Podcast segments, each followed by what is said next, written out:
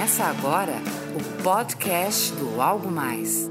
Olá, gente, tudo bem? Bem-vindos a mais um episódio do podcast. Hoje o nosso assunto é reunião. Tem muita gente que, quando ouve essa palavra, já fica estressado, não é verdade? Eu conheço muitas empresas onde as pessoas vivem em reunião. A todo momento são chamadas para participar de reuniões. E aí fica difícil gerar os resultados, porque se todo momento você está em reunião, em que momento você vai estar executando as estratégias, as táticas, as ações necessárias para transformar ideias em resultado? Vamos ver algumas dicas que eu tenho visto por aí nas empresas que eu tenho visitado, é, nas consultorias que eu tenho feito, e também dicas que eu gosto de implementar nos trabalhos que faço por aí. Dica número um, deixe os equipamentos eletrônicos fora da reunião. Essa dica número um é talvez uma das mais difíceis. Afinal de contas, você utilizar, por exemplo, smartphone durante as reuniões, esses equipamentos servem muito mais como interrupção, como atrapalham, tirando a atenção das pessoas que estão lá, porque a todo momento as pessoas estão checando e-mails, respondendo WhatsApp, e dessa forma elas não olham nos olhos uns dos outros e acabam também não se concentrando na reunião em si. Isso gera, faz com que algumas pessoas tenham que repetir o que foi dito, gera também um clima de desrespeito, o que acaba trazendo uma toxicidade para o ambiente da reunião, o que acaba não sendo bom. É difícil? Não é fácil, porque os celulares, por exemplo, fazem parte da nossa vida. Quando eu estou falando de equipamentos eletrônicos, eu estou falando praticamente dos celulares. Se você puder deixar também o seu notebook fora e usar caderno para fazer suas anotações, a não ser que você vá usar uma apresentação em PowerPoint, em Keynote, etcétera, também vai ajudar bastante. Você pode ter lá na, uma pessoa que fique com os celulares e chame a pessoa da, da, que está presente na reunião em caso de alguma emergência. Então, dessa forma, a concentração é muito maior no que está sendo discutido. Dica número dois, envie uma pauta da reunião e de material de apoio um dia antes, pelo menos, para que as pessoas possam se preparar, para que elas possam ter uma ideia do que vai ser discutido nessa reunião, para que elas possam levar material, elas possam refletir para chegar lá já com algum tipo de ideia, solução. Isso ajuda demais. Dica número três, defina o porquê da reunião. Por que que essa reunião está sendo marcada? O que que se quer com ela? Então, qual o objetivo? E, principalmente, o que que se quer ter resolvido, solucionado ao final da reunião? Ao final da reunião, nós vamos ter decidido isso. Ao final da reunião, nós vamos ter encontrado a solução para isso. É muito importante e ajuda demais a manter o foco durante a reunião. Dica número quatro, estabeleça ações. Ao invés de discutir os problemas, né, porque os problemas todos já sabemos, então não perca muito tempo no problema, no cenário, e sim discutindo as ações. A pergunta sempre é: o que devemos fazer em relação a esse cenário? O que podemos fazer?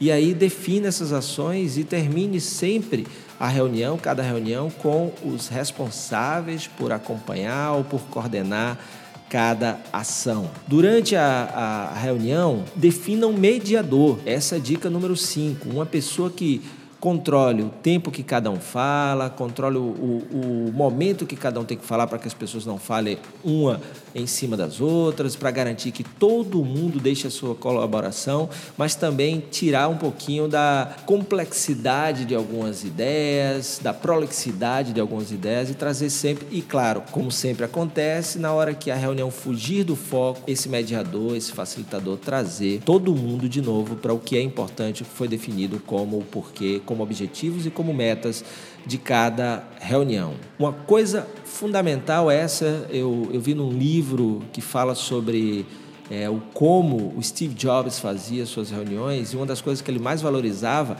é que ele limitava o número de participantes. O Steve Jobs sempre achava que quanto menos pessoas, melhor. Grupos pequenos, porque grupos pequenos fazem, ajudam para que as pessoas se sintam parte e se sintam responsáveis por estar ali.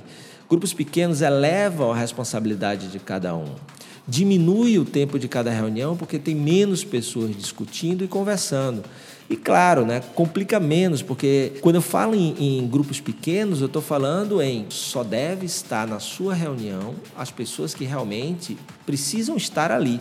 As outras podem ser comunicadas depois, você pode até pedir a opinião de outras pessoas, mas é fundamental saber escolher poucas e boas pessoas, aquelas mentes que realmente vão poder ajudar durante a reunião. Mais, um, mais uma dica é defina o tempo da reunião, né? O, que horas vai começar, comece pontualmente, se as pessoas chegarem é, atrasadas, não fique explicando o que já foi conversado, porque você tem uma hora para terminar a reunião, então elas depois se atualizam com, com quem chegou na hora e elas vão se preocupar para na próxima reunião chegarem na hora.